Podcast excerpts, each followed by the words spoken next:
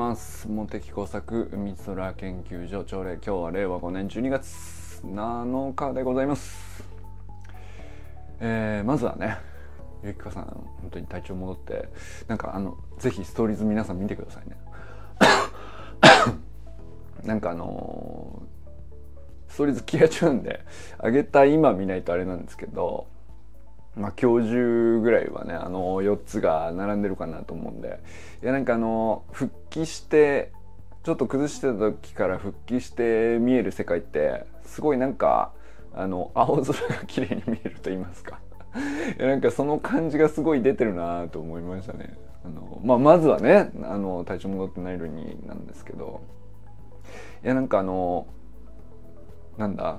そう結構ねまあこういう時期なんで急になんか10月末ぐらいまでかなり暖かかったあユージンさんおはようございます10月末ぐらいまでどこ全国ね各地どこもかなり暖かかったのに、まあ、急に、えー、まあ一気にね冬の気温になったんでそれはねあの、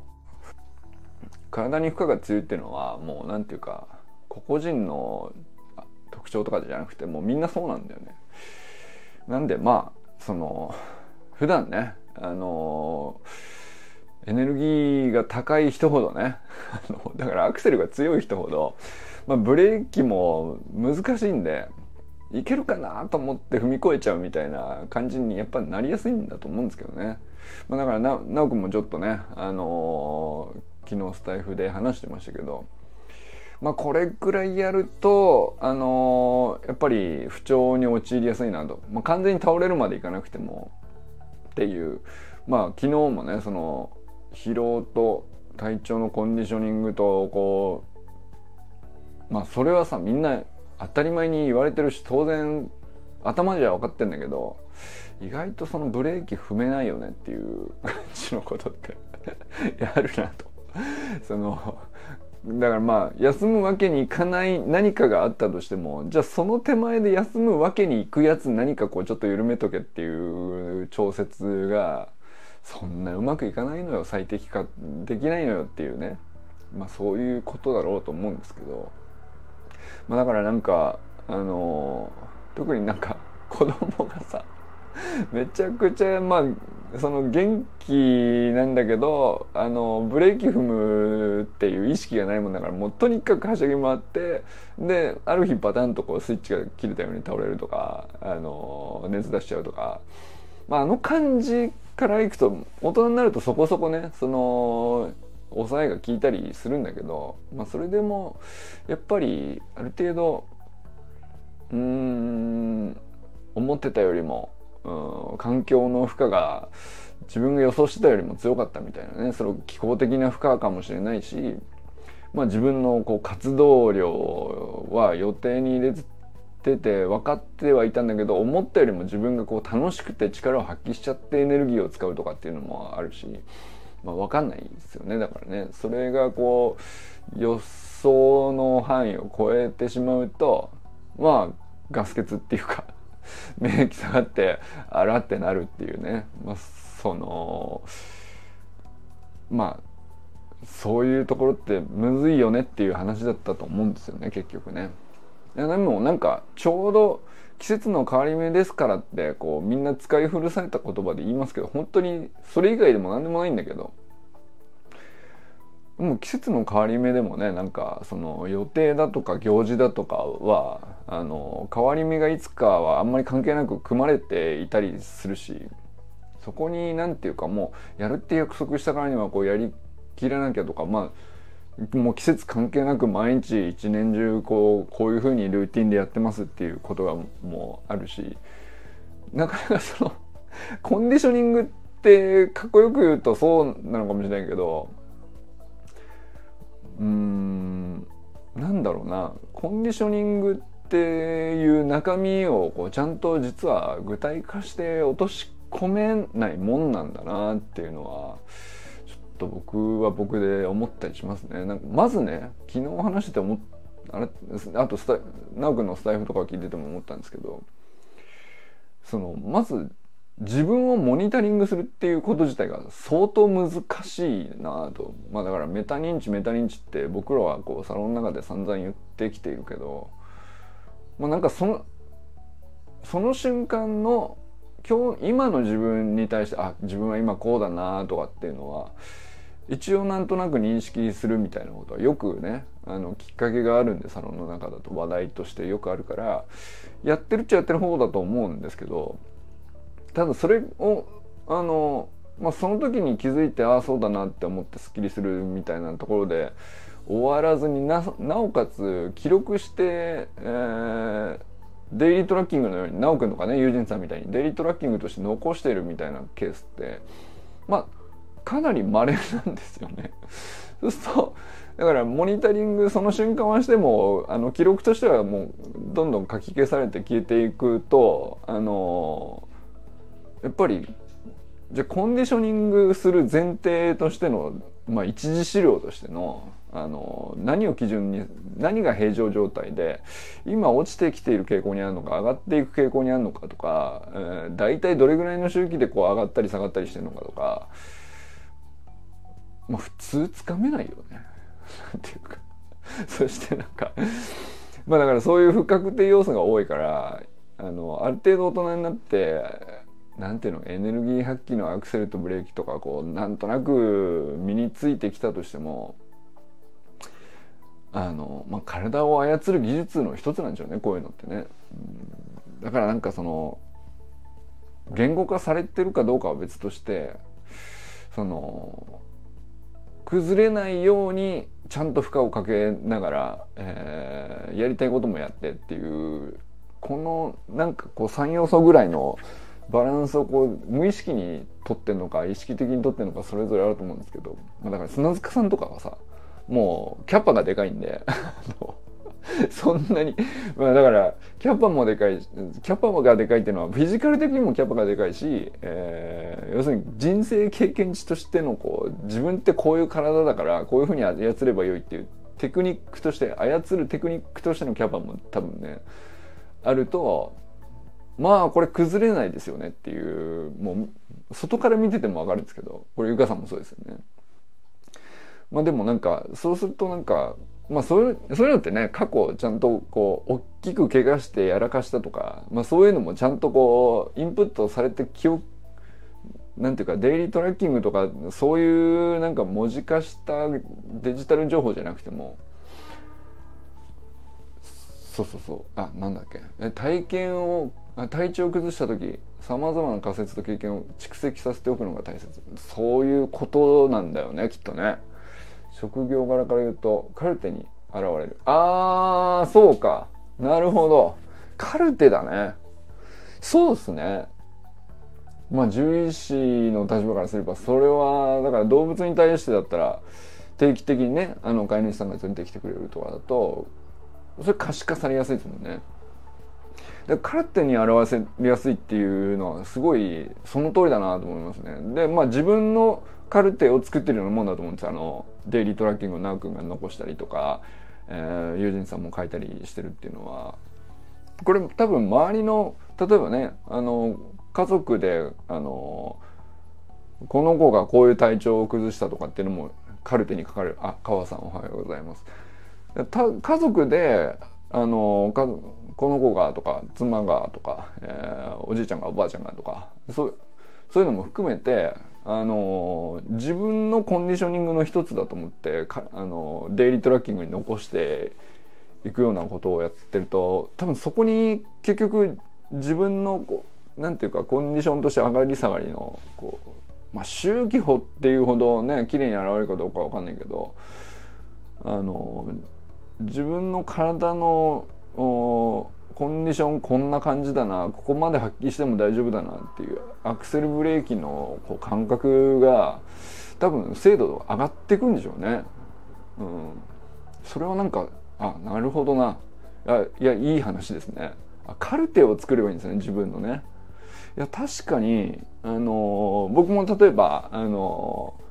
科目でね近くの公立の体育館に遊びに行ってバスケットのぼっちバスケをやってまあそれ上手くなれたら上手くなるのが楽しいっていうのもあるんだけどあれなんかやっぱり体のモニタリングのような感覚もありあるんですよね。まあ何本入ったっていう何本シュートが入りましたみたいなことをあのそんなに気にしてないんだけど要するになんか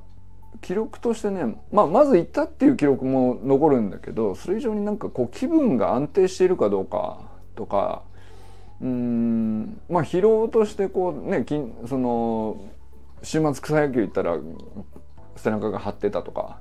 あの特にいつも通り疲労なしで、えー、まあでも若干なんか体が重かったりとかね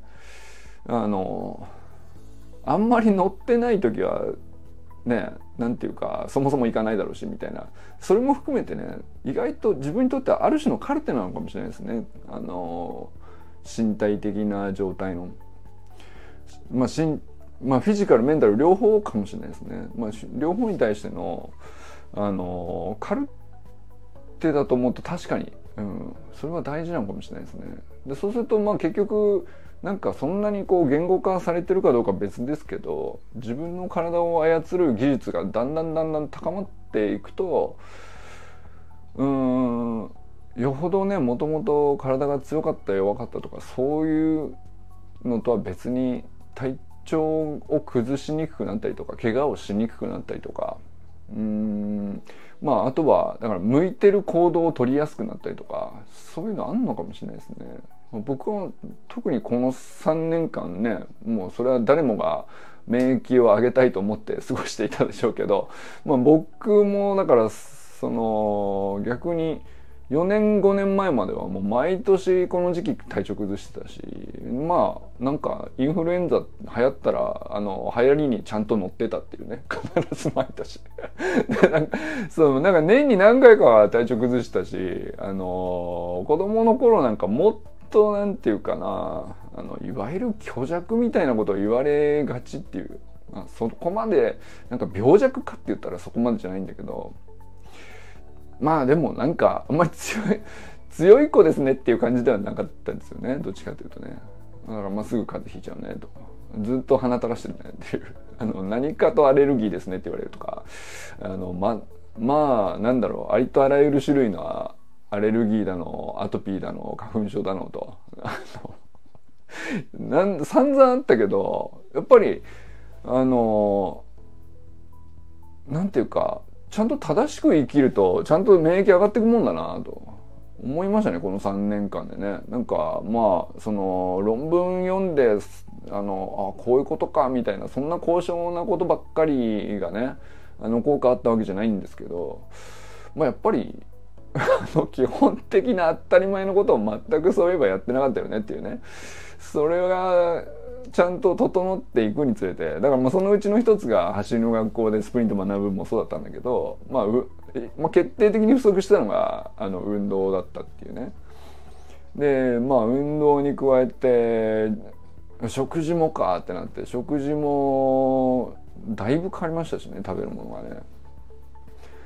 うん、それはもうなんか安心感ありますね。これなんかなんかちょっとでもうんこれどうかなって思うものを食べた翌日に必ずその反応を感じ取れるっていうかこれやっぱ良くないっすねっていうなんかすぐお腹緩くなるぐらいのことをちゃんと感じ取れるんで、まあ、じゃあやめとこうってすぐこう傷の浅いうちにあのや止めれるじゃないですか。まああるいはその傷が浅い状態でもあのちゃんと休めるとかまあ、睡眠の時間もそうですけどなんかそのまあなんかこう自分にどれぐらいエネルギーの高さがあるかとかフィジカルの強さがあるかを試したくてできるだけ寝ないみたいなことをやってた時期があったよね。なんかそのお酒飲めないもんだからあのなん3次会4次会5次会までねあの永遠にあのアルコールに潰されることなくですね飲み会に延々と付き合えるっていうのを自慢にしてた時期があったんですけどあの今でも若干自慢です。そんなそんなの自慢されてもって感じかもしれない。まあだからなんかねなんかこうもう別にもういいのになっていう。あのもう喋ること喋ったしあの聞きたいこと聞いたし帰ればいいのにっていうところなのになんか最後まで付き合うのを美徳としてた時期があって。朝5時まで付き合いますよみたいなね。まあでも大体そのまあそれで体を壊したわけじゃないけどやっぱりそういうのが蓄積してってあのまあいわゆる季節の変わり目でちゃんと倒れるということをやってたんでしょうね。なんかだからあの時はもう全く自分がモニタリングできてなかったし理解もできてないんでこう操る技術としてはもう全く操るなんて理解意識もなかったんでしょうね。あのまあだからそれから比べるとだいぶあのうん。まあなんていうか。47だしねっていうあのある程度の諦めもありつつ、まあ、47でもやることやっていけばこれぐらいのことできるなみたいなあのまあ前向きな部分もありますけどなんか上手にこの車はこの車でうまく乗り込ませば意外とドライブ楽しいですよねっていう。なんかそんな感じですかね。その感じになるまでそう40年以上かかっちゃったっていうことですよね。だからだからそのコンディショニングってまあ昔から気にはしてたし疲労と向き合うみたいな話って別に今に始まったテーマじゃないんだけど、うん、根本的にモニタリングができてなかったなっていう問題だなと思ったりしましたね直くんのスタイフ聞きながら。はいはい。ということでね、あの、ゆっかさんも無事体調も戻ってきましたし、よかったよかったと。えー、まあでもね、あのまあ、それなりにねどっかでまあ僕だってさあのある程度乗りこなしてるとはいえ何があるか分かんないからねあの皆さんもねあのお大事にっていうのはねまだ崩れる前から言うのは違うかもしれないけど、うん、意外とだからそうモニタリングは昨日はねコンディショニングどうしたらいいっていう話だなと思ってたんだけどやっぱりなんかそのユージンさんと奈くんのこうデイリートラッキングを見てるとやっぱりモニタリング強えなって思っ。たっていう話かもしれないですね。そうだから結局ゆかさんとかもさ毎日こうあのゆかさんのサロンのねメールマガジンこう毎日無料で配信されてるじゃないですか。あれってなんかそのコーチングとしてのあのパフォーマンスアップのためのコーチングとしての情報提供でもあるんだけど結局なんかゆかさん自身にとってはゆかさんのデイリートラッキングでもあるような部分もあったりするからやっぱりなんかそれができてるからこうコーチングの土台としてまあファクトがちゃんと積み上がってるんでそれをどう解釈するかっていう話がこう初めて始まるみたいなことだと思うんですよね。だからそれがすごいうん見ててこう説得力を感じるとこなんでしょうね結局ね。だからモニタリングのこう事実の土台がこう本当に強固な状態を作るっていうのが何よりもだから第第一優先としてね大事なことなのかなと思ったりしましたね。うん、そう研究するにしてもさそもそもそのデータ大丈夫なのっていうところからだと研究深まらないっていうかなんかこういやデータが怪しいせいでその偽の法則が見えてるかもしれないじゃんっていうさ、まあ、そういうのってよく本当になんか気象学の研究とかでやっててもよくある話なんですけどいやなんかそうだから論,、まあ、論文書くとかまでいかなくても、まあ、何かしらのこうこだわって何かに取り組むみたいなことを全部研究だと捉えた時にやっぱり一番陥るのがこうそもそも前提として使ってる自分の経験値見てきたものだそれは事実だって捉えていることが本当に強固に本当にそうなのかっていう。それが怪しくなっていくんだよね。本当はねだからそれが怪しい時に大体崩れていくんだと思うんですけど。うん、なんかそうちょっと面白い話だなと思いましたね。だからあのユージンさんのあれですね。カルテなんだな。要するにカルテを作っていけばいいんだなと思ったりしましたね。はいということで佐藤ひろみさんおはようございます。ひろみんおはようございます。ひろみん聞こえてますか？あの、えー、本当に俺ヒロミンって呼ぶで合ってますか？これね。あの、これ、なおくんから聞いた話なんで、あの、まだね、あのヒロミンの方から本当にヒロミンと呼ばれるのが本当にいいのかどうかはちょっと確認取れてないんですけどもヒロミンおはようございます。えー、まあもし違ってたらね 早めに早めにあの違うよと言っていただけると僕もあのまだ呼び慣れてない段階なんでね早めに修正したいです。あの佐藤ひろみさんとお呼びすべきかあのひろみとお呼びすべきかどっちですか？どっちもいいか 川明さんおはようございます。えー、アメリカさんおはようございます、えー、復帰何よりでございます。そしてね皆さんねゆきかさんのストーリーズぜひ見てください。もうなんかいややっぱりなんか あの体調一回崩してから復帰した時の空の青さって綺麗だよねっていう感じですね。なんかまあ俺のなんとなくの印象ですけど、まあ、別にそういうことが書いてあるわけじゃないんだけどあよかったなっていう感じですね。はい、えー、小山愛さんおはようございます、えー、繰り返しになるんですけども福島で何されていたんでしょうか？そして、えー、油セミナー年内でやりたいと思っております。いかがでしょうか、えー、ちなみに私12月28日から、えー、年越して1月2日まで、えー、そうですね。あの、まあ、いわゆる冬休みというかあの妻の実家の方にね行こうかなと思っているのでその期間よりも前がいいです。業務連絡なんですけど。